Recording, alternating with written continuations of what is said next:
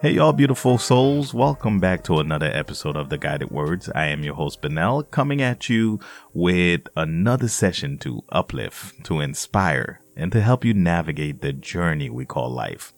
Today, we're getting into something that I know we all struggle with from time to time learning to accept the things we cannot control.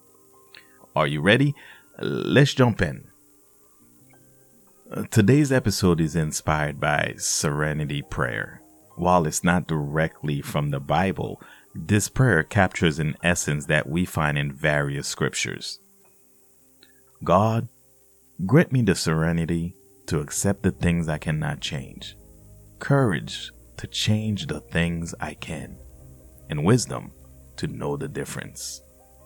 You know, life is full of uncertainties one moment, everything is going great. The next, you hit with something completely unexpected. It's like a roller coaster. And no matter how hard you pull on those safety handles, you're not the one controlling the ride. So, how do we deal with this lack of control? The first step is acceptance. Acceptance doesn't mean resignation or surrender. It means recognizing the reality of the situation and choosing to focus your energy where it counts. We've got to ask ourselves what's within my control and what isn't? The Serenity Prayer reminds us to ask for wisdom, to discern the difference between what we can and can't change.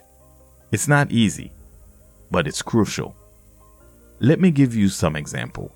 You've been working really hard at your job, pulling in extra hours, making your boss happy, but you still get passed over for that promotion. That's hard. I, I get it. But what can you control? You can control your work ethic, your attitude, and your resilience. What you can't control is your boss's decision. I know I know it's frustrating, but acceptance in this instance can be liberating.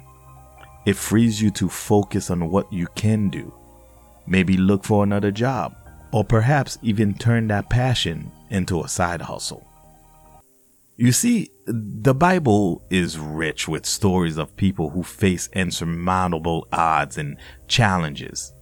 Think about Joseph. His brothers sold him into slavery.